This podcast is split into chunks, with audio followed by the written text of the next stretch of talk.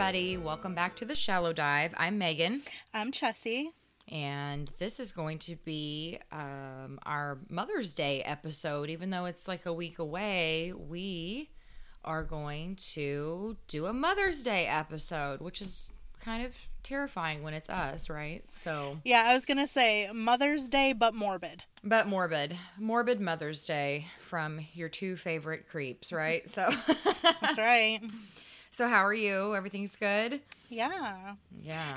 Yes. Yeah, it's been a long couple of weeks. It's It really it seems like a really long time. I don't Yeah. yeah. Today's my husband's birthday. Oh, So, happy birthday, Matt. Yeah, he's forty. So now I get to say I'm married to someone in their forties. So Yeah. it's very strange. Um, Josh is gonna be 35 this year, and he's always like, "I'm almost 40." I'm like, "You, you have a little bit to go. Like, Yeah. calm down." Yeah, you've got you've got five more years, but it does feel like that once you um turn you get into like 33, 34, it starts to tip. So I'll be 35 this year as well, and I just can't believe that. Like saying that out loud, it's not I'm not old, but it's just strange that I feel 17. And I Exactly. just I'm like, "Oh, so I'm well into my 30s at this point." Right. I was discussing this at work the other day, and it's like when I was younger, like in my teens, and I looked at people who were like in their 30s, they seemed so old. yes. And like now that I'm that way, I don't feel like I should be in my 30s. No. Like, That's what I told Matt the other day. We were discussing age, the same conversation. It was like, you know, I remember being like 13 and 14 and reading Sweet Valley High books. And they're like, oh my God, my boyfriend's like 16. And I'm like, Mhm. wow, such an older man. Like, I don't know. You, and then, you know, your perspective changes as you get older. But like, it's so crazy that you get in your 30s and like 25 and a little bit older looks good to you and 45 looks good to you. Like, I could be, you know, either way. I'm either very young or I feel very old. I don't know. It's a weird Yeah. paradox, but it is. It is. crazy. It's like I realize. It's like I don't, I guess, mentally feel like I'm in my 30s, but then sometimes I realize, like, when I hear younger people talking, I'm like, I Oh, yeah. I don't fucking relate to you. Can't relate. And also, I don't know your slang. So, No. No, Yeah. I'm not. I'm not hip, and I uh, try to be hip, and then embarrass the hell out of my 13 year old because uh. he's. I, I'm the mom that always thought that'll never happen to me. I will always be cool. Like there's, you know, you can't. He can't tell me shit anyway because I'm always gonna feel like I'm cool. But you know, when you rolled your eyes at your parents at 12, Mhm. 13, I am now the mom in that situation. Yeah. I just never imagined. It's like time flies by, and all of a sudden you're the weird mom, and your kid's like, "Oh my god, drop me off at the curb. You're embarrassing the hell out of me." Oh, like, oh God. And you're like, how did I get here? I know. I'm like, let me love you. Mom mm-hmm. loves you. He's like, no, please, God, go away. That's hilarious. Yeah, so that's where we're at. But yeah, my husband will have an 18 year old uh, this month as well. So he's feeling feeling the age, I think. Right, right. But he's in the best shape of his life, and I'm kind of jealous because the dude is jacked, and I'm like, oh, so I mean, 40 didn't treat you too bad. So, right? There you go. Yeah, whatever. Working out must work, I guess. I wouldn't know, but like that's what I hear. All right. So let's dive in to the episode Yeah. here. Why don't you tell us what we're talking about on your end today? Okay, so we are talking about the case of Darlie Routier. And just, I guess, before I start, like, disclaimer, I don't know, like, this episode's probably going to be a little sad. Yeah, it's sad and it's probably a little triggering if you're sensitive about things happening to children. Yes. So please remember that uh, sometimes we have some really fun, lighthearted episodes, and this one's not going to be one of those. So I feel like maybe next week I'm, like, due. I'm due for a Uh, lighthearted. we're due. Yeah, we're going super lighthearted and fun and conversational next week. So if you just want to swing back around for the next episode, we totally Yeah. get it. But this Yeah. one's this one's a morbid Mother's Day um, tribute to some really strange cases. Yeah. Okay. So Darlie Lynn Routier, well, she was Peck when she was born. Darlie Mhm. Lynn Peck um, was born on January 4th, 1970, in Altoona, Pennsylvania, to her parents Larry Peck and Darlie Key. So her mother and her shared the same name. Oh, all right. I always find that kind of weird, which I don't know why, because there's a lot of boys who have the same name as their dad. Right. But I don't know. I wouldn't want the same name as my parents because, No. like, no. No- I find it really no odd. shade. No, No shade. but I find it really odd, and Yeah. it it does seem like I'm all about uh, breaking traditions and like there are certain things in my brain that have been ingrained to stay that way though. Like when women do the carry down of the name, I think it's really strange. I don't know why. Probably because traditionally women also change their last name. So like right. I don't know. I don't want anyone named after me. I can see where you do a middle name, but that's weird. First Yeah. names, this gets confusing in the house. I don't know. Exactly. Yeah, middle name like my mom and my younger sister have the same middle name. Right, which makes sense. So it's like my mom didn't like my older sister or me enough No. to like give her. No, Just she kidding. waited for the Just right kidding. kid. Yeah, she for sure Yeah. waited for one she liked before Yeah. she was like, "All right, well, you must have my name." Yes, yeah, exactly. It's kind of like I tease our friend Erica. Her husband's name is Bryce, and her second son's name is Bryson. Mhm. And I was like, "So was the oldest like you didn't like what's going on with that? He Yeah. wasn't deemed necessary like for the name part of it, or?" That's so I just think it's funny. Yeah, that's hilarious. All right. So when Darlie was a teenager, her family relocated to Texas. Um, so it was her mother and her stepfather. So at this point, her parents had divorced and she had a stepfather. Um, her mother worked at a Western sizzling restaurant. Ooh, Uh, yeah. Hey Give me- girl, Give me that sizzle. give me that sizzle. Hey girl. Um, um, so a young man named Darren worked there as a cook, and he and Darlie were introduced. He was 17 and she was 15, and they were pretty much together from that point on. And they married four years later in August of 1988. So after they married, Darren was really successful. He had a small um, business that tested electronic components. So they worked with computers. They purchased a house in Rowlett, Texas, which was a like rich suburb of Dallas. Um, and they spent thousands of dollars on renovating this home. They redid like everything in it to their specifications. They were pretty much just throwing money out everywhere. They bought fancy cars, a boat. Um, Darlie loved flashy jewelry, and she also underwent plastic surgery. So Okay. they were like, you know, living the life. Mm-hmm. Yes. As one with money and is young and having fun, One they- hundred that's- percent. They tend to do. Exactly. So their son Devin was born less than a year after their marriage in June of 1989. Damon came along in February of 1991, and then they had their final son Drake in October of 95. So they're Darren and Darlie, and their sons are Devin, Damon, and Drake. okay. Which I actually find worse than the parents naming. Yeah. the- yeah, no. She should have named all those kids Darlie and been done with it.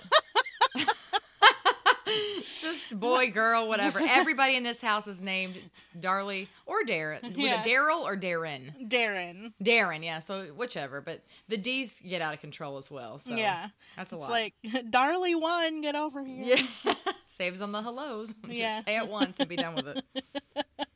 That's hilarious. so, by all accounts, the Routiers were a model family. The neighborhood kids loved going over there because they had a fancy game room where they all liked to play. And Darlie was always like giving the kids popsicles and she was baking cookies. So, she was like the fun mom. hmm Um, and Darren and Darlie appeared to have a very loving relationship. But as we all know, um, things weren't exactly what they seemed uh, in the Routier family. hmm Um, they were living well beyond their means because Darren's business was successful at first, but then he started to operate at a loss. So even though they were making less money, they were still spending like they were making a lot of money Right. and they were behind on their mortgage. They owed $10,000 in back taxes and $12,000 on credit cards. So, you know, money is a a factor. hole. Yeah, yeah a big old a hole. hole. Um, Darlie also confessed to Darren that she had been suffering with depression and that it had grown worse after the birth of Drake. So she had a little postpartum depression. She actually had a journal, and in the journal, there were entries found that said that she was contemplating killing herself. So it was something that was serious. Yeah, that's pretty bad. Yeah. So on June 6th of 1996 at 2:31 a.m., 911 dispatchers got a call from the Routier home. Darlie reported that an intruder had broken into their house and stabbed her two children and attacked her. So the children that were stabbed were the two older boys, Devin and Damon. So according to Darlie, she was sleeping downstairs with the boys. She said they did this frequently because she was a light sleeper. So if she slept upstairs with Darren and the baby, the baby would wake her up all the time. Mm-hmm. So she was sleeping downstairs with the two older boys, and they like camped out in the living room. Like they would take blankets and pillows down there and like have a fun time or whatever. Sure. So they were all sleeping in the living room together, and Darlie was on the couch. Um, so Darlie says that she awoke to like a pressure on her shoulder, and when she opened her eyes, she noticed it was Damon, and he was crying. Oh. So she that really made her like wake up and take notice, and she saw a man at the foot of her couch, um, kind of like walking away from her. Mhm. So Darlie got up and chased after this man, and he went into their kitchen. So before Darlie got to the kitchen, she heard glass breaking. So she heard glass breaking and she turned on the light. And when she turned on the light, she noticed that she had blood all over her. Oh my god. Um, she also noticed a big white handled knife on the floor, so she picked it up and she started yelling for her husband. So Darlie then returned from the kitchen back to the living area, which was absolutely covered in blood. Ugh. Um, she set the knife down and continued to yell for her husband. When he came downstairs, he said that Darlie was hysterical. Um, she was yelling her children's names and she was saying, He cut them. He tried to kill me, my neck. And Darlie did have a big gash on her neck as well as on her arm. So Darlie called 911 and Darren started to perform CPR on Devin. He said that when he oh this is rough when he when he performed CPR on Devin blood was just like spurting out, out. of his chest yeah. because he had so many like deep stabbing knife wounds That's got to be the worst feeling in the world. yeah 100% Ugh. Um, so when Darlie called 911, obviously she was hysterical. When she was on the phone with the 911 operator, she mentioned several times that she had found a knife in her home and that she had picked the knife up. And she was already saying, I hope that I didn't mess up the fingerprints. Um, so she was very concerned that she may have ruined fingerprints from Mhm. the intruder. Mm-hmm. Um, so at this point, Darren is still trying to give Devin CPR to no avail. Um, Damon also had deep gashes in his chest and was struggling for air. Um, unfortunately, when the paramedics arrived, they were unable to save either child. So both of the boys did pass away. Mm. Um, their youngest son, Drake, was upstairs with Darren at the time of the attack and he was un- unharmed. So Darlie did have the gash in her neck, but it was superficial and they were able to patch it up. So it was superficial in nature, but it had only missed her carotid artery by about two millimeters. So if it had gone over or wherever a little bit and Mhm. sliced her carotid artery, she probably would have bled out. Yeah. She also had a stab wound on her arm, and she also had like little cuts on her fingers, and she had a lot of bruises. Oh gosh. So, Darlie described the intruder as Caucasian, about six foot tall, and wearing black with a baseball cap. Her underwear were missing, but she said she doesn't know if she was raped or not. A rape kit came back negative. Mm-hmm. Um, detectives also found a cut screen in the garage, so they surmised this is how the intruder got in. Right. And they did search the neighborhood and they found a bloody sock in an alley near the Routier house. So it was about three houses down, like in a back alley that ran behind all the houses. Um, so they found a bloody sock that was determined to be Darren's sock, and it also had De- um, Devin and Damon's blood on it. Oh god. Um, so it didn't look like the motive was robbery because, like I said, the Routiers did like a lot of like flashy things.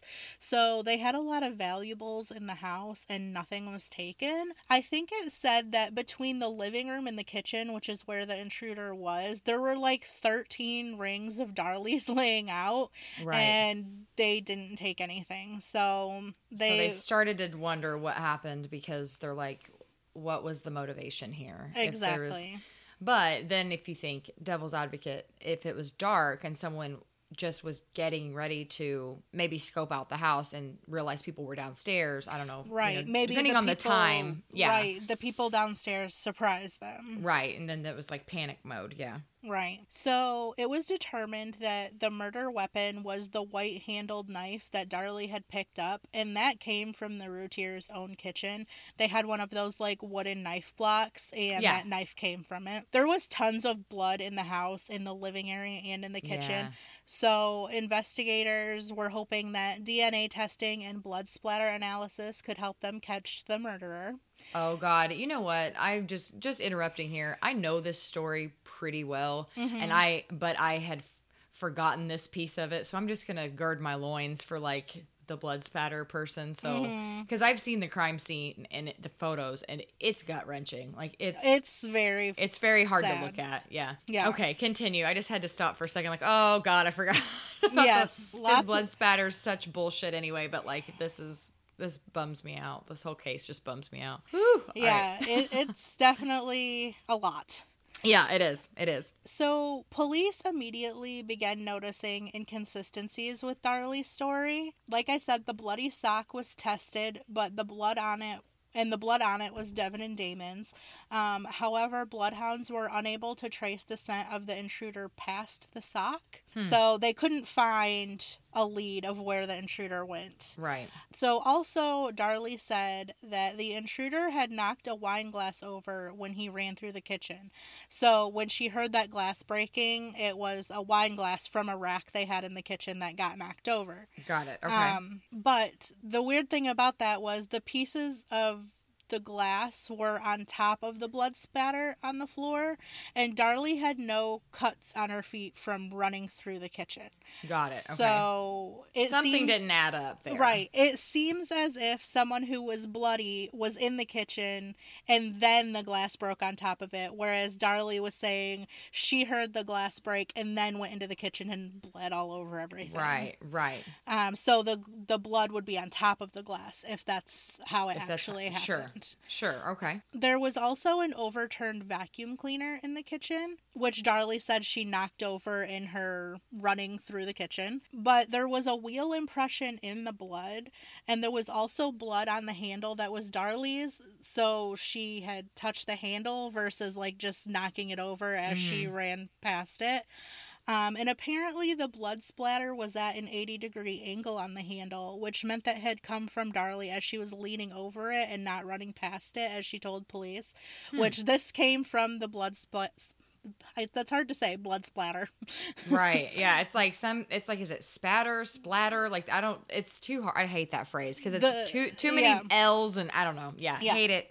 So, but yes, whether you know, however you feel about blood spatter, splatter, splatter, spatter. splatter yeah, we don't know. analysis. This is what the blood splatter expert said. So Right. Yes. So this evidence meant that Darlie had ran and bled in the kitchen before the glass broke and before the vacuum cleaner was overturned, which is not what she had told police. The blood on the floor was also circular in shape instead of elliptical. So normally when they're looking at blood splatter, if the blood splatter is circular, it means it came from someone who was standing still or walking very slowly because then it just has the chance to drip down pretty much. Whereas if someone's running, the blood splatter has little tails on it.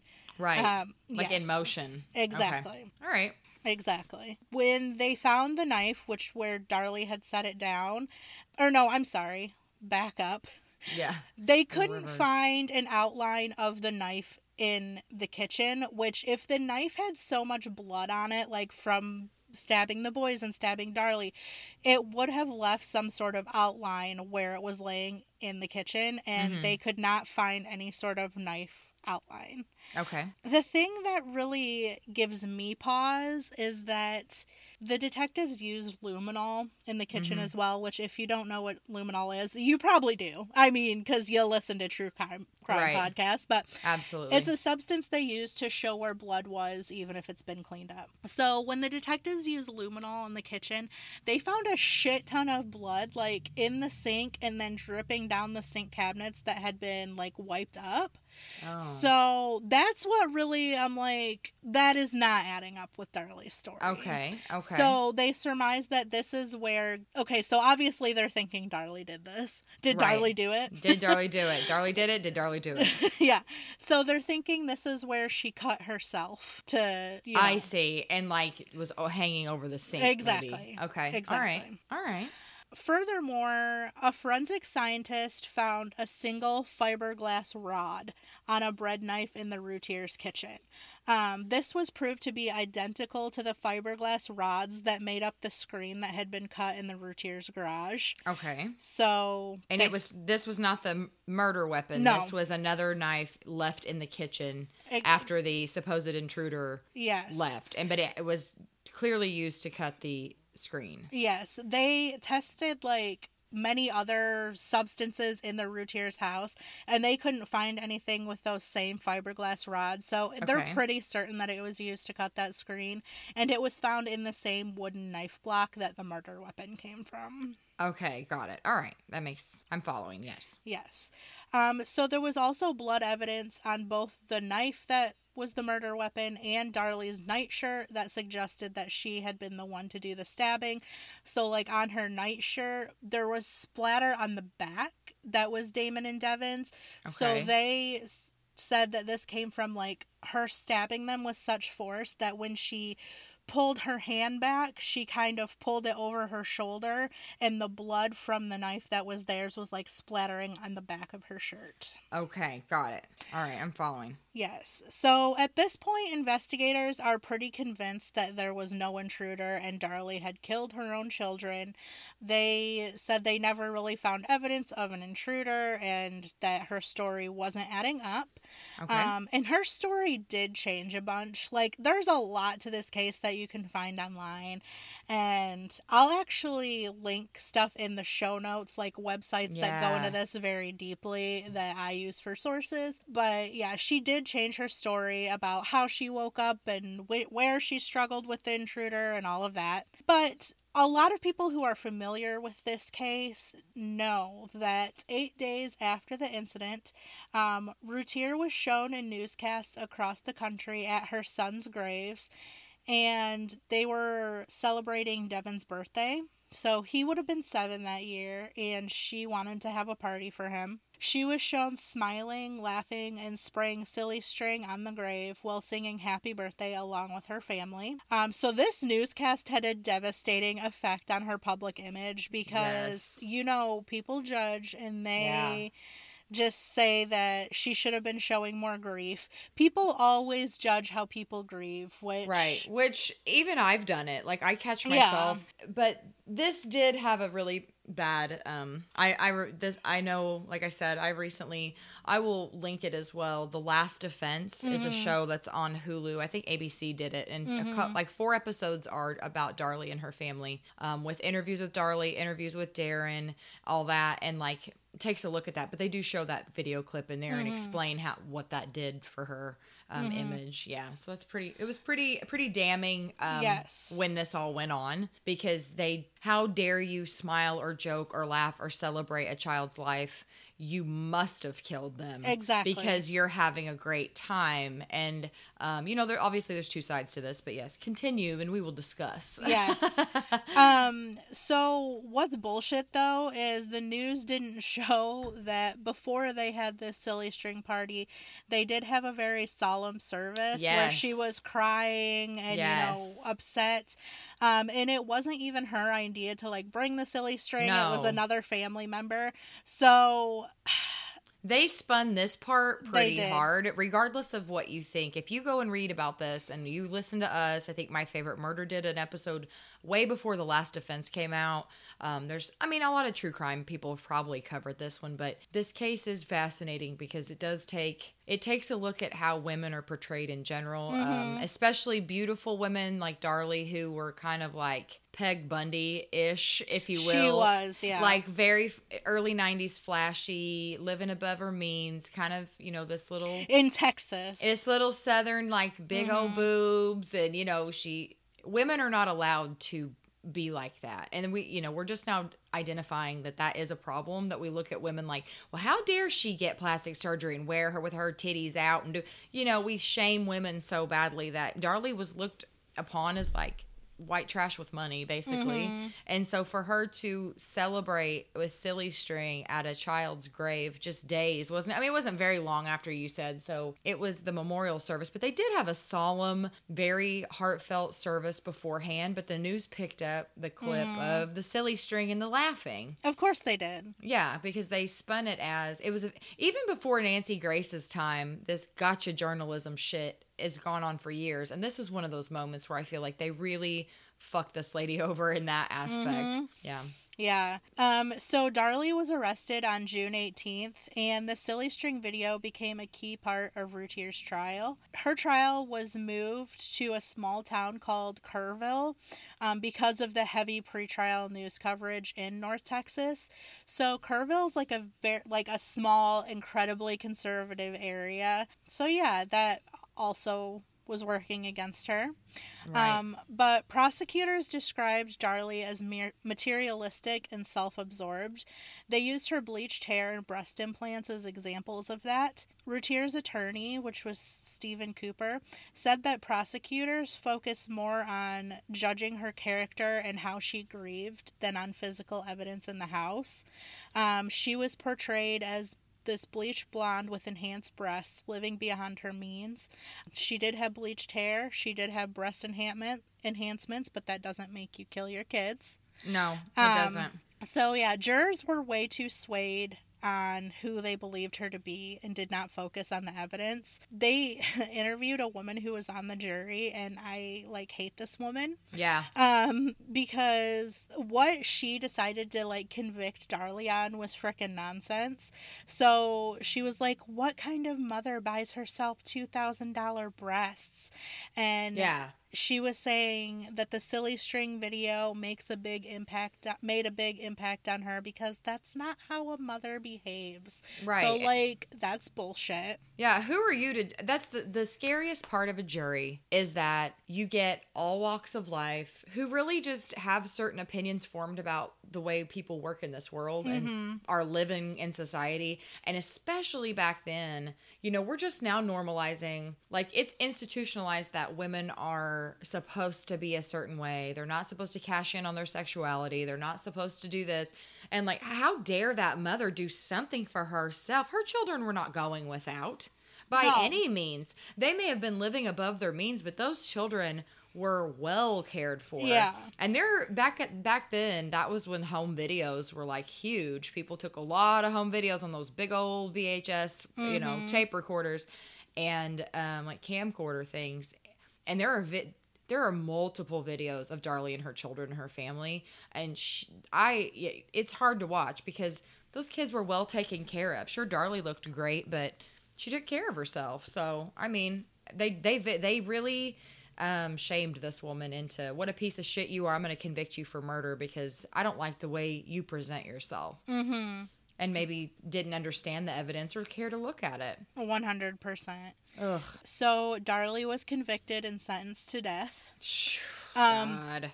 As you can probably tell, many people believe that Darlie is innocent and that her trial was botched pretty much. So the sock in the alley is a big point of contention because while people who think Darlie is guilty think she used the sock found in the alley to cover the knife while she stabbed the boy so her fingerprints wouldn't be on it, Oh. People who think she's innocent say there's no way she had time to take it to the alley, so the timeline doesn't add up.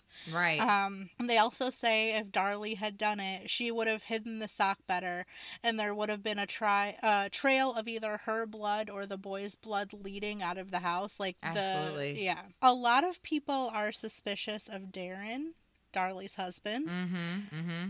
Um, so Darren has admitted that in like before all this happened, he was thinking about committing insurance fraud.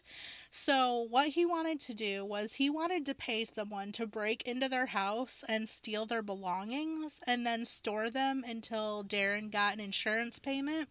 Oh, then wow. he would, yeah, so then he would have the money from the insurance and get his belongings back. He went so far as to like mention this to several people, including Darlie's stepfather. Wow. So Darren was obviously hard up for money. So if he was so hard up for money, could he have paid someone to break into their house and not told Darlie, but then the person went rogue, like it went bad, they broke Right. in, they were surprised by the people in the living room room. Um, or could it have been Darren's plan to kill the children for their insurance money? Um, and he meant to kill Darlie, but it, it didn't work out. Yeah. It's just that's- weird to me because and I, I couldn't really find much information on it, but investigators just decided that Darren was telling the truth. Like they were just like, okay, he was upstairs, like we believe him. But honestly, like and a lot of people are like, well, how could Darlie have slept through the attacks? Which I do believe. Like it's really weird that she as someone who is a self-proclaimed I can't talk.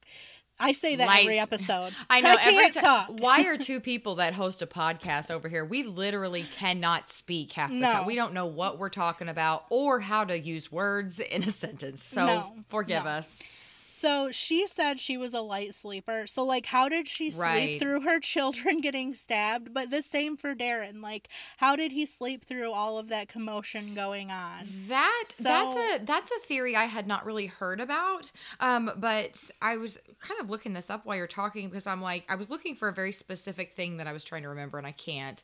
But it does say, what if Darren chloroformed her? Yeah. Or like did you know what I mean? Those theories are out there, and I didn't even think about that. Like that's Mm-hmm. a possibility. Not to like obviously I want to be very careful not to. I mean we're just speculating. So Yes. and as I get older, I get a little more sensitive of other people's feelings, and I know they've been through a lot, but like this is a well known case, and it's crazy because maybe that was the insurance fraud part of it. I don't know. Like maybe he knocked her out and did it himself, or did it.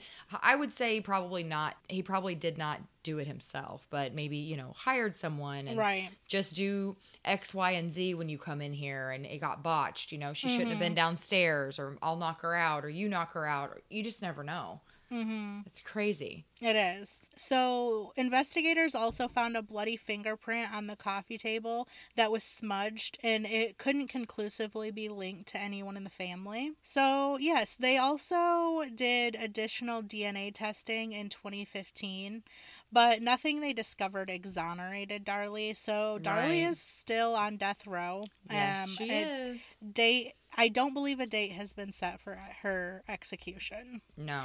So those are kind of, you know, the Cliff's Notes versions of Yeah. the details in this case. And I honestly am really torn on this because I do feel that some evidence po- um like kind of points to Darlie being guilty and some evidence points to her being innocent. Right. Basically, kind of how I feel about it is that either her or Darren did it, or maybe they did it together. Like someone in that house, I believe, is guilty, but she got a bad trial. Like Mm-hmm. Oh, she sure. should not have been convicted, and that is how I feel about a lot of these cases. Yes. Um, that you know people proclaim the innocence of, like Steven Avery. Yeah. Like I Regardless of his innocence, I don't believe he should have been convicted on what they had on him. exactly. So that's a little bit different than feeling like they're totally innocent. right. But we're supposed to have a right to a fair trial. like I that's have not the case. exactly like I have reasonable doubt. So Yeah. I don't think she should have Yeah. been convicted, but I think she possibly did it. Yeah. Just because like her story changed so many times. sure. And some of the blood evidence I really do think points to those wounds being self-inflicted. So Mhm. it's it's hard to say. I really don't know. Certainly. And I think, like I said, if you watch The Last Defense on Mhm. Hulu, it does have more than her case on it. And I didn't watch the rest of them because I kind of lost interest because hers was so fascinating. They do talk to Darren and they do talk to Mhm. her. And it's a video, I mean, it's her. So sometimes, like, for instance, there's an Eric Menendez uh, interview, uh, television show on Hulu as well. And it's just his voice because they can't go in there and video. Right. But they, they actually talk to Darlie. Mm. And she is in prison. And whatever was presented in that show made made me feel like more like 90% sure she did not do it, but I don't I'm just forming an opinion. You know, I don't know sitting where I'm sitting, but there was a lot of stuff presented in that show, and I can't quite recall. So I think it's a good suggestion to watch that because Mm-hmm. they kind of laid it out that there had been, they didn't, in the trial, no one did any investigation on some break-ins in the neighborhood and a suspicious car that had been seen and they had reported it and neighbors reported it and no one cared. Like they were like mm-hmm. that so darren would like drive the neighborhood looking for this like black van or something. It was some specific vehicle. Like i know that that's you know there's been some break-ins and no one thought to look about have other homes been broken into? Have you know is there any suspicious activity? And there'd been a lot of reports and no one just really brought that up. And mm-hmm. there was a couple of other things that happened that I was like, okay, so I get that she's definitely looked suspicious. She was there. She was but like you said, she should not have been convicted on what they convicted her Right. on. The silly string and her behavior should not have done as much as it did in that case because I don't know, it was a very odd. She mm-hmm. wasn't act she wasn't acting cold or No. flat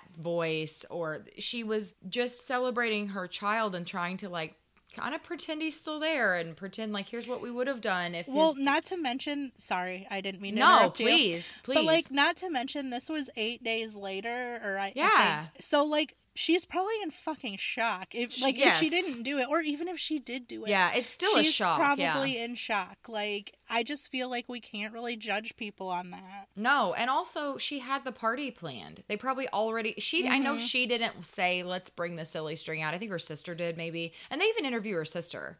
Like, "Hey, that was my bad. Like, I, I was just trying to cheer her up. I, I didn't know what to None of these people knew what to do. And until you have a child that's dead and his birthday's 8 days later, I just have a hard time judging somebody that presented themselves in the way Darlie did. She was just kind of judged. They the sexism in this case mm-hmm. over overruled any common sense. It really mm-hmm. did. So that's what I struggled with while watching this because we blame women for everything. Mm-hmm. And and also, honestly, police want to get this wrapped up. They're going to just try to get a conviction wherever. They don't have time to joke into everything and like break it all down and let's go back to the beginning and let's really look at this. They want somebody off the mm-hmm. streets. They want it wrapped up. They don't have you're not the only case in this town. Even if it's a small town, even here, you know, they they're looking for somebody to put behind bars. That is what mm-hmm. you're there to do according to them, unfortunately. Like law enforcement law enforcement I guess is doing the best they can, but at the same time the system's so broken and especially in the It early is. 90s the early 90s was 10 times worse so i just i don't know watch the last defense because i'm telling you it, it definitely puts doubt in your mind on Yeah. did she do it Well, I've watched about half of it. I started Yeah. watching it, and I will finish it because yeah, it's super interesting and like laid out really well. I'm in the closet again, and Josh just like peeked around the corner. And was like, hello Hello. Um, i'm in the closet yes, but yeah, that show is definitely something that you should watch, and I'm going to finish watching it. But it's just it's hard because like as I was doing research, I would read like one website that thought she was innocent and one ep- website that Uh-huh. thought she was guilty, and I think they both make good points. and so it's very So, difficult yeah. yeah, And, and i do see i just think that these blatant statements that jurors make prosecutors make Yeah, uh, defense definitely. attorneys even make. They are so sexist. I'll tell you right now i have seen a defense attorney tear someone down and, and on tv and otherwise. I know it's probably like that in real life.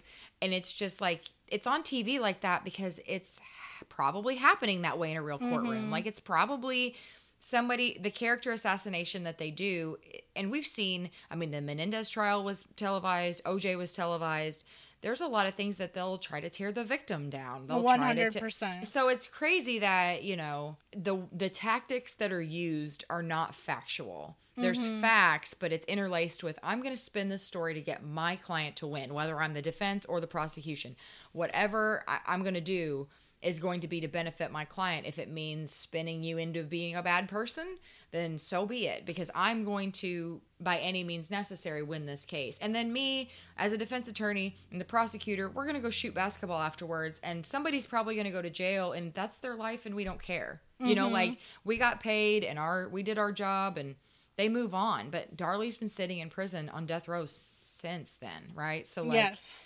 It's years and years and years later. Her kids are long gone. Drake grew up without a mom. Her and Darren got a divorce. They're officially Mm-hmm. divorced. Like everything fell apart. But you know, he still holds a candle for her. Yeah. The way the way he talks is so sad. It broke my heart because I don't he know what happened. definitely never even questioned her innocence. No, he never did. And it's like, I don't know if that's because he knows she didn't do it because he set it up. I just, I don't know. Like, you can't ever tell what type of person somebody is. You don't know mm-hmm. anybody. But honestly, they just rubbed me. I don't know if they rubbed me the right way because they're Southern and they're like, you know, they had this charm about both of them. And I just felt for them. They lost their children and I just I don't know. I believed her for the most part, and maybe I maybe I'm dumb, and everybody's like, oh, I don't see how you're on her side. Well, I, my decision doesn't affect anything. She's gonna sit on death row, so I guess I can feel comfortable in my I don't think she did it because I don't affect anybody. So I'm not on her. I'm not. She didn't get a new trial. I'm not on her jury, so I guess it really Right. doesn't matter. But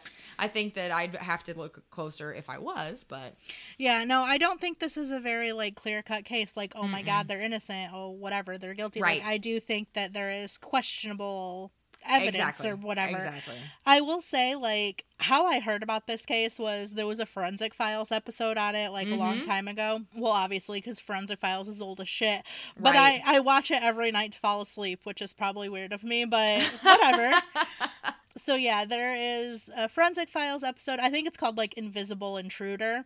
Yeah. Um, but they per- like present it very 100% she is guilty. So that is how I first heard about the case. I was like, Same. bitch is guilty. Same. Exactly. So exactly. after doing this research, I realized now that's maybe not the case. So Yeah. it's just it's yeah, it's hard. It's hard to reconcile when you're forming an opinion of something and you heard the evidence presented and you're oh she's guilty that's it that's how I've made my mind up and then you hear it another way and you're like ooh that's weird. I don't know that I feel that way about this anymore. It's it's all subjective and it's scary that juries are also forming opinions based on how they how they interpret the information the very first time. It's hard to break out of it's hard to change somebody's mind. So that's crazy. That story bums me out and i hate it for everybody. Because the ripple effect of a bad decision of one person just it the reach is so much farther than you think it is. Mm-hmm. so that whole family's destroyed because of it. Yes. awful. Awful speaking of awful would you like to know more awful things today here on this here shallow dive podcast More morbid mothers. morbid mothers. Speaking of mothers, now we just said that you can't really judge the way someone grieves, and I'll bring that up again. However, Oh my gosh.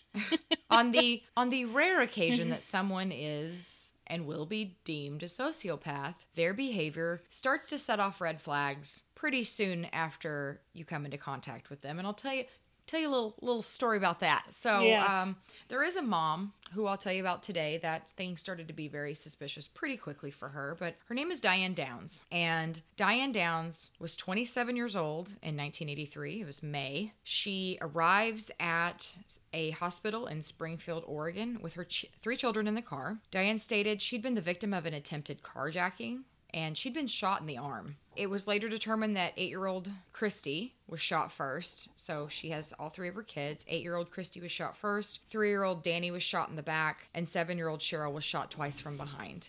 And unfortunately, Cheryl died on the way fr- to the hospital. So mom pulls up, tragic scene, right? She's been shot, her kids have been shot. She's begging for help. Christy, the oldest, suffered a stroke due to her injuries, and Danny was paralyzed. So all three are in bad shape. One has passed away, two very, very injured children. Mom shot, she's distraught, she's getting her kids some help. So Diane goes in the hospital and, and they're asking her what happened, what's going on. So Diane says that what transpired that night was that she left her friend's house about 9:30 p.m. and apparently like to take back roads and like take roads she's never seen before, but she's got her kids. It's 9:30 at night. It's a little strange. Which but- yeah, who does that? Okay, Yeah. if you like Yeah. to back road or whatever you're doing, Right. Like whatever, but why are you doing that at nine thirty at night when you have your kids? three small children too. That- so the story's like we're setting a scene here. You know, she's setting up a scene here. So Diane says a stranger waved his arms at her when she was driving down a back road and she stopped, which is also strange. The stranger attempted to take her car and then shot her children and her. Diane says how she got away was that she pretended to throw her keys in the bushes um, as a distraction, so he would look that way, and then she then she jumped in the car and took off. She sped to the hospital as fast as she could, according to her. Um, and Dr. Stephen Wilhite was a surgeon on duty that night, and he described in this interview with 2020 how he was directed to Christy first, and he thought she was dead. When he got there, her vitals were so low, she was very pale. She was clinging to life. And Dr. Wilhite spoke with Diane, and Diane's response was odd. And she said, eh, That really ruined my new car. I got blood all over the back of it. Which, okay, maybe she's in shock, right? Like, oh God, what are we going to do about the car? Because I, I can't, maybe I can't process. So at this point, you're like, that's strange, but who knows, you know? Um, so a detective is called. He takes a statement from Diane, and he immediately notices her flat demeanor. And as Diane went through the events of the evening, she said at one point, I just kept saying, God, do what's best. You know, if they got to die, let them die, but don't let them suffer. Like, that's a quote from her. So it's very odd. And like I said before, we know that a person's reaction to a traumatic event can vary. I mean, from hysterical laughing to silence to crying. I mean, it can go anywhere. But the hospital staff and the police both took notice of Diane's behavior and that it seemed a bit more off than an, any any other mother that was suffering any type of tragedy that came through their ER. So she just lost a child. Her other two were gravely injured. She was shot. So it was also very strange. And another thing they noticed was that she wrapped her arm she came in with her arm wrapped like she wrapped her arm but her children had no no trying to stop the blood no no nothing like there was nothing so she wrapped her own arm and they're like okay well maybe she's driving you know she she couldn't get to him and just did her best and was driving as fast as she could. So they're all in the back seat. You know, you just don't know. So, but they thought it was odd because of the things adding up. She said weird stuff. She was very flat, and so the police are trying to gather evidence, like what happened here. So they're they're stumped. They're they're looking at every possible avenue. They can't find this guy. There was a re- artist rendering, which was just like this bushy haired man. It was just a very vague thing. So they try to determine who had done this to Diane and her children. And they decide they're going to do a reenactment of the incident and have Diane help them in hopes that it would uncover new evidence or it would help find a direction in which to go in. So Diane, once again, behaved in a way that was alarming to investigators. She pranced around and told jokes the entire time they had her reenacting the scene. She seemed to really love the attention that she was getting, and the investigator described how Diane was like primping and ensuring she looked her best in, on the camera, like through because their car was there. So she's like looking in the mirror, she's fixing her hair. She laughed the entire time she was reenacting the scene where her children were shot and one died. So at one point, Diane hits her casts on the steering wheel, like on her arm and says, This is worse than, and stopped herself. And the investigator said he wondered if she would have said, This is worse than when I shot myself. Because just the way she like looked and, mm. and caught herself, she was about to say something that would have got her in trouble. So Diane continued to do TV interviews and news conferences, which only proved to bury Diane further in this murky story. Like none of this added up. At first, the public was sympathetic to a mother who had gone through what she just went through, right? So the more she talked, the public sympathy began to shift. She kept saying things like, Why would I hurt my kids and then leave them alive if I was tr- truly trying to kill them? She said in one interview, If I shot my children, would I not have done a good job of it? Like, just totally insane shit that she started yeah, saying. very It's cold. off the rocker, like totally nuts. She started to say shit like, and these are more interviews. I mean, there's if you look it up, there's TV interview after TV interview. Mm-hmm. She's wearing different clothing. Like it's insane. She said Danny was not paralyzed. She refused to believe it. She said that she would will him to walk and love him hard enough and he would certainly walk. She just knew it. Like banana sandwich. She's nuts. So she then does an interview with Ann Yeager, which really sealed her fate. It was like a two hour interview. And Diane said things like, When I realized my daughter was shot, my first reaction was to snap back to my childhood and the pain that happened to me, and went on and on about herself. She said, I and me more times in that interview than she ever said a thing about her kids. She um, did not focus on them at all. She said, Everyone says you're very lucky. Well, I don't feel very lucky. I couldn't tie my damn shoes for about two months. It was very painful. Oh my god. So, like, her focus is really off. She said her kids were lucky that she wasn't shot like they were, but yet two, one died and two are severely injured. So she keeps referring like it's not even that big of a deal. I'm not that lucky. I couldn't tie my shoes. My car got ruined. Right, and this is like beyond like the period of time where shock would be acceptable. I agree. So at first, if you say weird shit at the hospital, if you say weird shit two or three days into it, you're taking public interviews for attention and doing funny little reenactments of the scene. And you're saying increasingly alarming shit. So, like, yeah, the shock has worn off. Mm-hmm. You're starting to really worry people that are speaking with you. So, bad times. Um, so, at first, Diane's family backed her, but there is an interview with her father, Wes Fredrickson, who states that it looks to him that Diane did it. So, all her showboating was really burying her, honestly. So, Dr. Wilhite, who saw the kids in the hospital, stated that it's typically unlikely someone would recover from the type of stroke that Christy had, and it was a long time before he heard her talk. She was hooked up to machines, excuse me, lying there in the hospital, and the nurses and staff noticed something unusual about Christy and her condition. So, there's pictures of her as well. She's got all these tubes and everything. But something strange would happen to Christy every time Diane walked into the room. So Diane would come to visit, Christy's vitals would spike off the charts. Every time she sensed Diane was near her, the machines went crazy. And the nurses took note of this. They're like, okay, something is really wrong. Because at first they approached Christy like, okay, what's going on? Is something happening? It was just Diane. Mm-hmm. So that really started to make people think. So all these things are just gathering against Diane. A search was conducted at Diane's apartment. Diane's diaries were discovered, and in those diaries, she wrote entry after entry confessing her love to Nick, Robert Nick- Knickerbocker. So it's like K N I C K, but she'd write Dear Nick. Like mm-hmm. the Knicks, yeah. So she meant this guy, Robert. He was a former co worker in Arizona. She expressed in the diaries that her children aren't any trouble and appeared to downplaying having children as if Robert didn't want kids, so she was trying to make them a non issue. So, right there's a huge flag, obviously. Downplaying her children's existence for the love of a man is what Diane was doing. She really anticipated Robert to follow her to Oregon when she moved because they worked for the United States Postal Service and he was a coworker. But he was glad when she left the state of Arizona and said that he reconciled with his wife because he had a brief affair with Diane or whatever. But he was like, I'm so glad I'm not following her anywhere. Like he was relieved to see her go. But she thought, like, maybe if I can convince him my kids are not a problem and like you should follow me that he would come. So she had these fantasies that were not going to happen. It was even later noted that Diane had called Robert from the hospital when her children were shot. So I think she was just calling to like look at me. Oh no, I've experienced this tragedy. Please come here. But he did not. He wanted nothing to do with her. Mm-hmm. So suspicion grows around Diane, and uh, Diane Downs gets pregnant intentionally. She stated it was because she missed her kids and wanted someone to love her unconditionally. Not that she wanted someone to unconditionally love. She wanted someone to love her. She got pregnant by someone on her postal route who she deemed a good candidate and knew her menstrual and ovulation cycle so well, she knew she'd get pregnant if she tried. So she said in an interview, You can't replace children, but you can replace the feeling that they give you, and they give me love and they give me satisfaction. So just more insane fucking word vomit.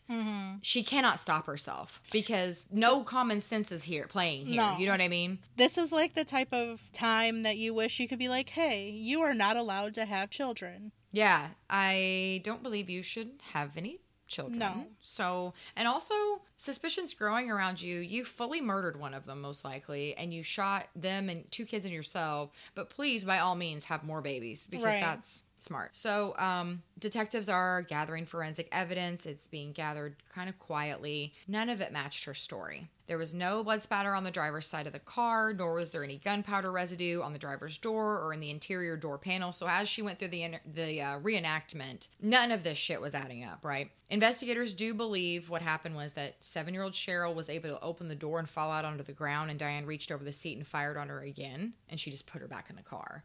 So the way it was laid out did not match Diane's story. She did not disclose to police that she owned a 22 caliber caliber handgun, but both Steve Downs, which is the kid's dad and her ex-husband, and uh, Robert Knickerbocker informed them that she did. Investigators discovered Downs bought the handgun in Arizona, and they weren't able to find the actual weapon, but they found unfired casings in her home with extractor markings from the same gun that shot her children. Uh, witnesses saw her car being driven very slowly toward the hospital at an estimated speed of five to seven miles per hour, contradicting her claim that she drove to the hospital at a high speed after the shooting.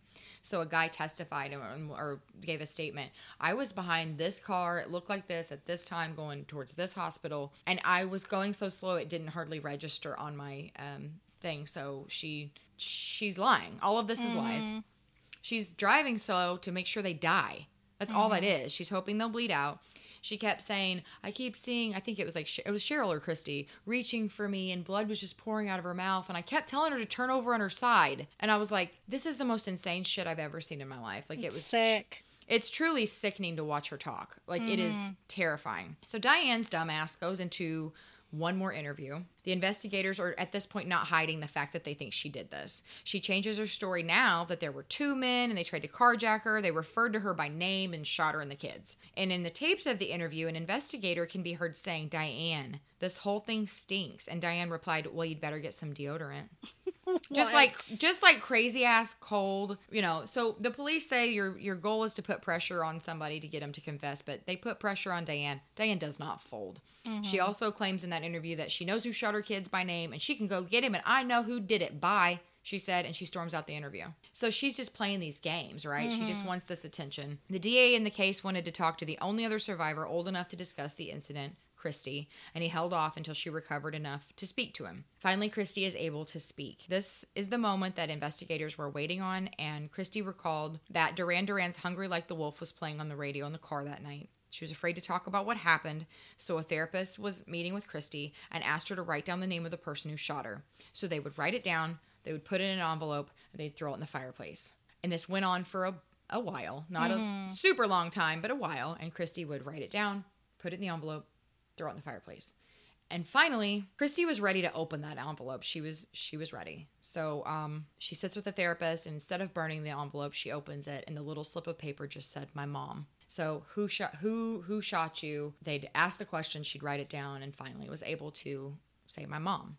So, based on all the evidence collected by investigators, as well as Christie's statement, which really was the nail in the coffin for Diane, she was arrested on February 28th, 1984, nine months after the shooting, and charged with one count of murder and two counts of attempted murder and criminal assault. So, this di- ugh, this idiot, she heads to trial. She's very, very pregnant. She's the picture of like softness and motherhood. And, you know, she really does give the image of how are we putting this woman on trial? She's blonde and she's, you know, thin and very, you know, very motherly looking. Um, she's very young and vibrant. It was totally that image. It just went against all of the charges being brought against her.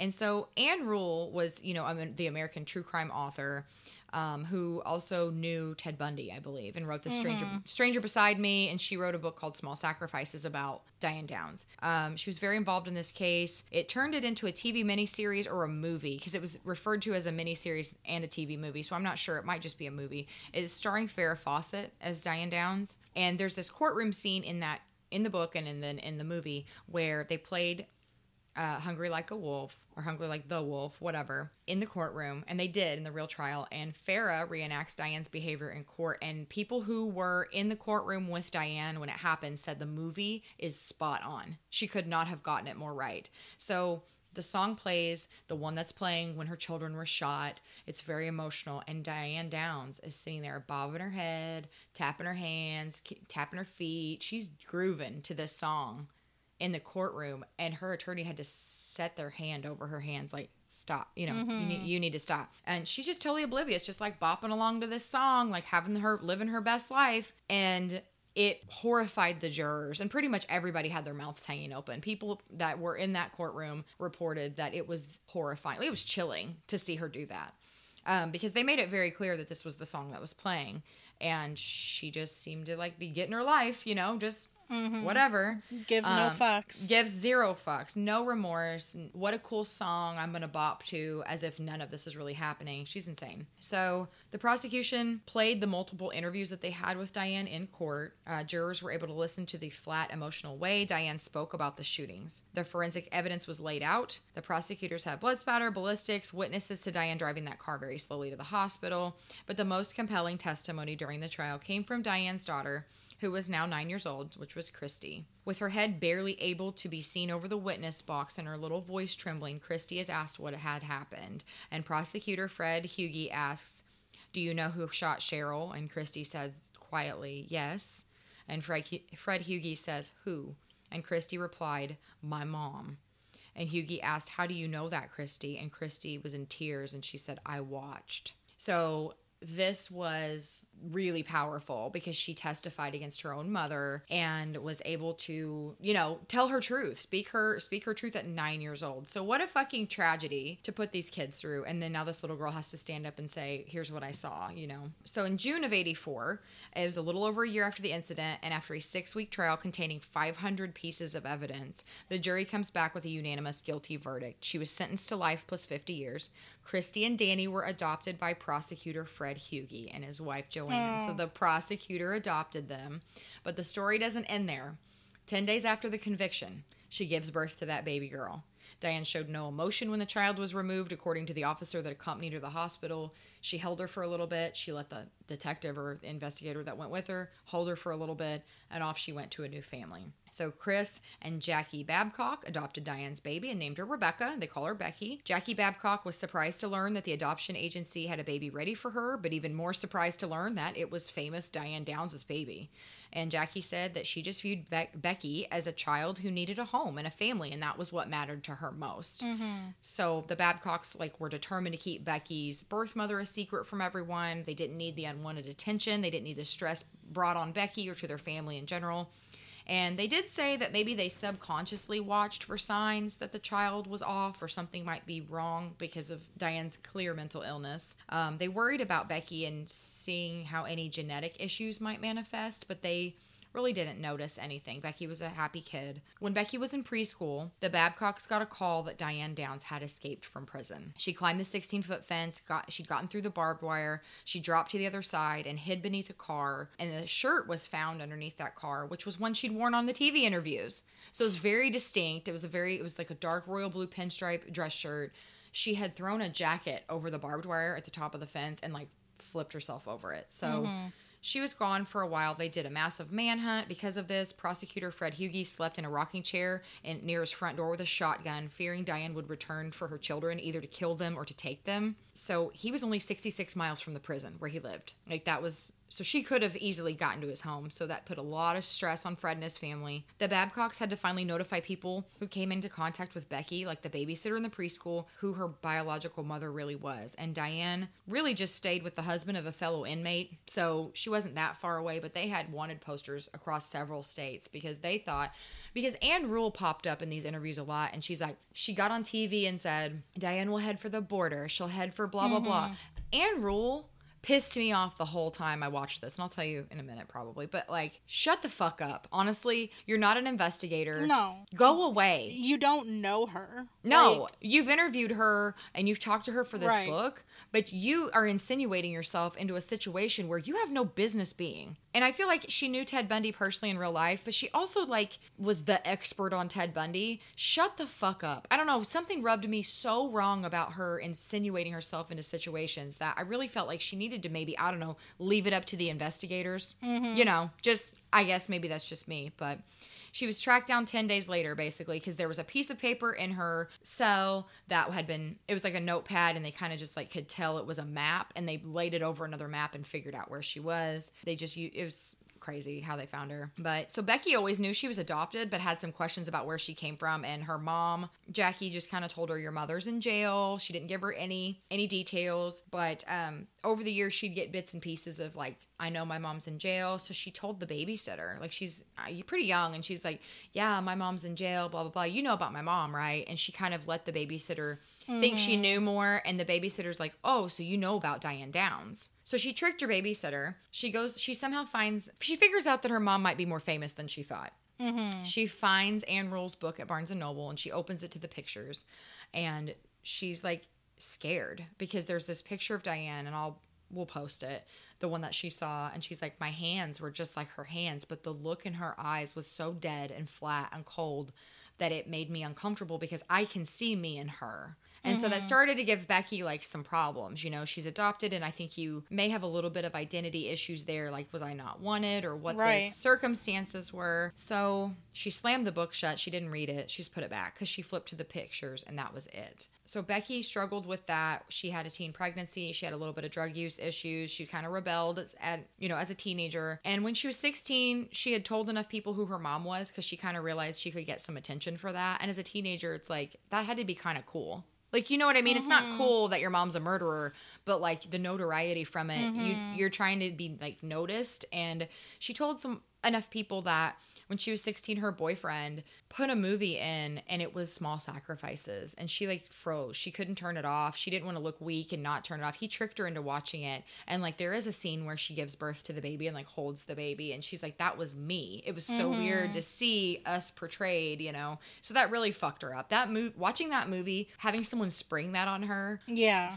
Fucked her up a lot. Um, so she spun out of control pretty bad after that. She had two sons, the second which she placed for adoption. And when she played, she had her son, and then she realized I leave her, I leave him with her aunt, his aunt a lot, and I have this second son. I'm gonna place him for adoption. I was adopted, but then she started to feel that parallel and connectedness with Diane. So she started writing her letters, and at first they went well. Diane was pretty chill. She loved the attention, you know, obviously, but then shit went south so fast. The letters became more frequent, they were more insane, and like just like saying like okay rebecca in quotations like if that's who you really are you're not my daughter and you better keep your son safe and like i've got factions of like people out there and if you just crazy like threats Insane. and weird just total rambling of a mad a complete mad woman um because diane couldn't manipulate becky into giving her anything like she couldn't benefit from these letters other than the first attention made her happy and then Diane couldn't manipulate Becky anymore to get her anything. She couldn't up, get up in the world, you know, because that's all Diane's looking for is like, what will get me attention and adoration, and I need something from you,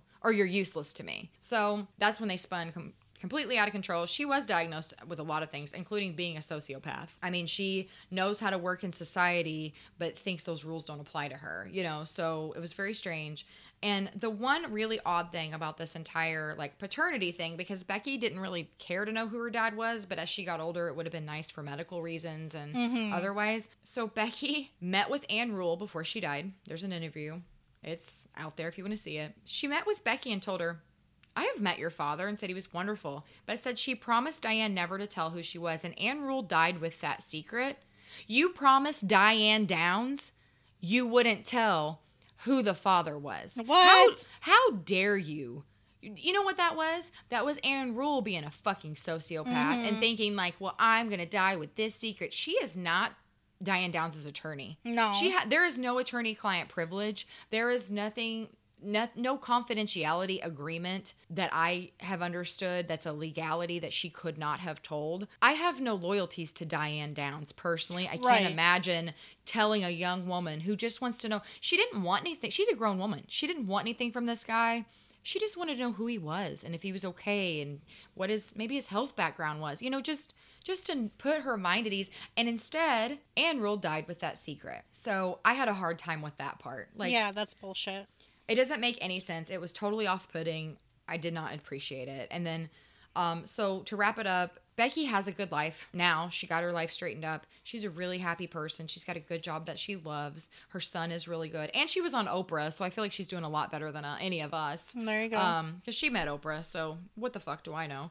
Um, Diane has been in front of the parole board twice. She has been declined parole both times. She gets another chance before the parole board next year, and she still maintains her innocence. And there's even some uh, videotape of her presenting her information to the parole board. It's increasingly insane. Um, I'm a smart woman. I'm not stupid. I have uh, two points shy of genius IQ, blah, blah, blah, which may be true, but she's totally batshit crazy right. And has no remorse for what she did. It's it she did it, you know. She there's no doubt in anyone's mind. No. Five 500 pieces of evidence and interview after interview later, she did it. Um Danny and Christy, they went on and they had good lives. That's that's been confirmed.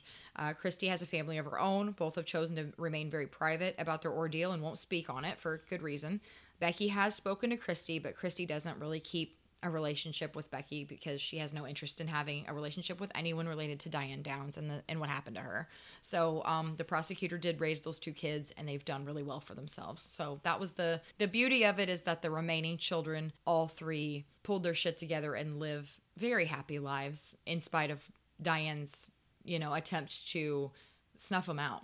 So so the good news is is that she most likely will not get parole. If she's been denied twice, she goes up next year. She she No. steps on her own dick, if you Right. if you will, because she the shit that comes out of her mouth is batshit crazy. Mm-hmm. So letting someone out like that who doesn't want help, she thinks she's smarter than you. She doesn't mm-hmm. want mental help. She doesn't need it.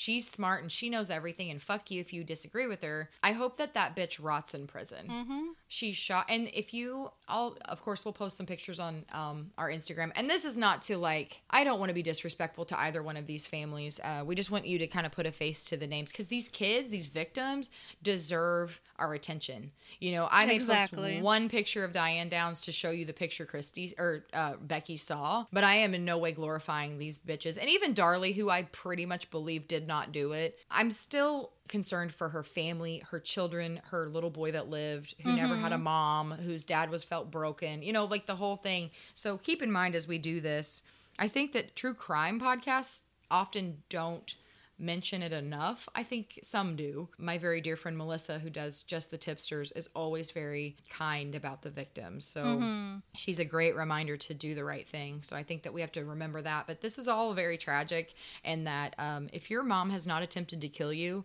you should just give her a big fat hug and like a Yep. hundred dollars. You know, because Mother's Day's a coming, y'all. So just be appreciative of what you've got because these these kids didn't have a shot in hell and there's a lot of kids out there right now who are in, probably in the same boat. So Yep. don't be that kind of mom. So that's that on that. That's that. Mm. girl that was heavy. I feel depressed now. i'm sweaty. I'm so sweaty.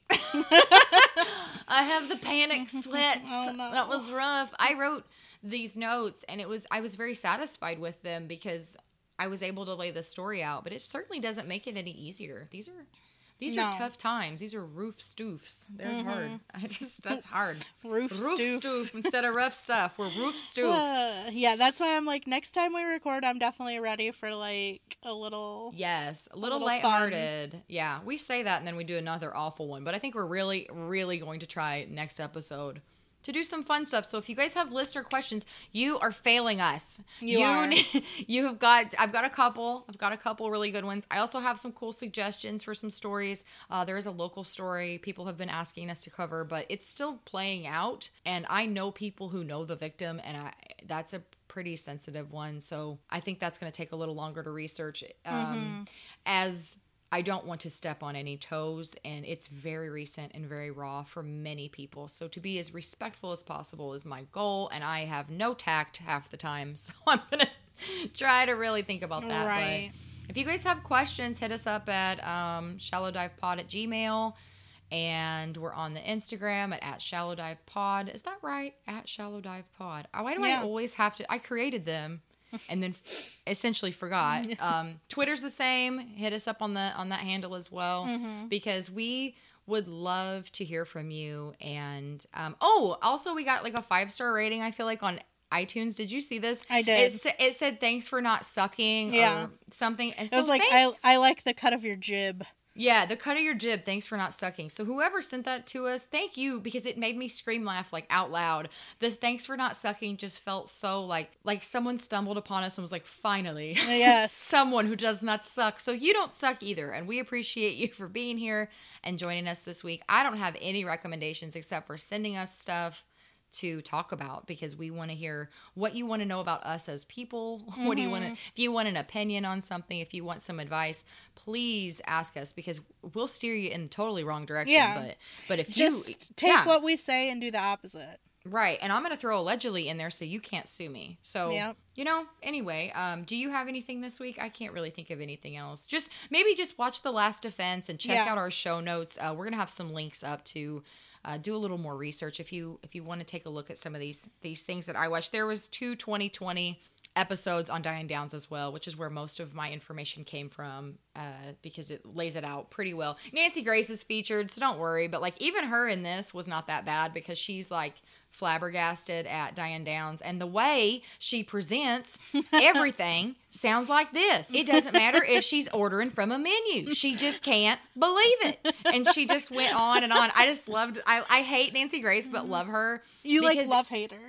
yeah, because she could be like, I told them I wanted the shrimp scampi, and they didn't even have it. Like she just, her cadence is so, she's in disbelief at all times, and I love an exasperated woman who just can't calm down. I mean, I bet her blood pressure's through the damn roof constantly. So Um, Yeah. a, a long time ago, like probably 10 years ago, my mom had a picture of Nancy Grace like taped to her bathroom mirror because she she like got her hair cut like Nancy Grace. Like that's the Uh-huh. picture she took to her hairdresser, which why? I but also she so like much. taped it to her mirror so she's like this is how I have to style it. So she like had a reminder of how it's supposed to be combed. So every time I'm supposed to be like brushing out. my teeth, I'm looking at Nancy Grace. I'm like, why? You're like Nancy. I've Yeah. got a story for you, but she'd always be like, "Liz, cut her mic." You know, she's like crazy, like hollering stuff. She'd be like, "I just can't believe it," and she has those names for everyone, like Tot Mom, and just. You know, she called hate it. Casey Anthony Tot Mom, it. and I Oh, love the. I just hate the way she does everything. She's such a. She's detrimental to all things true crime, honestly. But in in the same token, she is an expert in her field, sort of. So when she does pop in on a 2020 interview like this, it's like the love hate with Dr. Phil. It's like, Mm-hmm. yes, he sometimes makes good points, but I just love that Nancy Grace cannot stop talking Mm-hmm. like this. She cannot stop. I know she talks to her kids like that. I guarantee she talks to the freaking neighbors like that. Mm, Her she dogs. just can't believe it. I told the dogs, go outside and don't pee on my carpet. Like I just know it's at like full tilt all the time. You know, she's Mm-hmm. Never chill. She's never I mean, scrolling through the TV guide, she's probably like, I can't believe the Golden Girls isn't on till nine. Like I just can see her doing that. So check her check that out if you want to see a little Nancy Grace action as well. Yeah. So. but other than that, I think we're all set. So we'll see you next episode. Bye. Bye.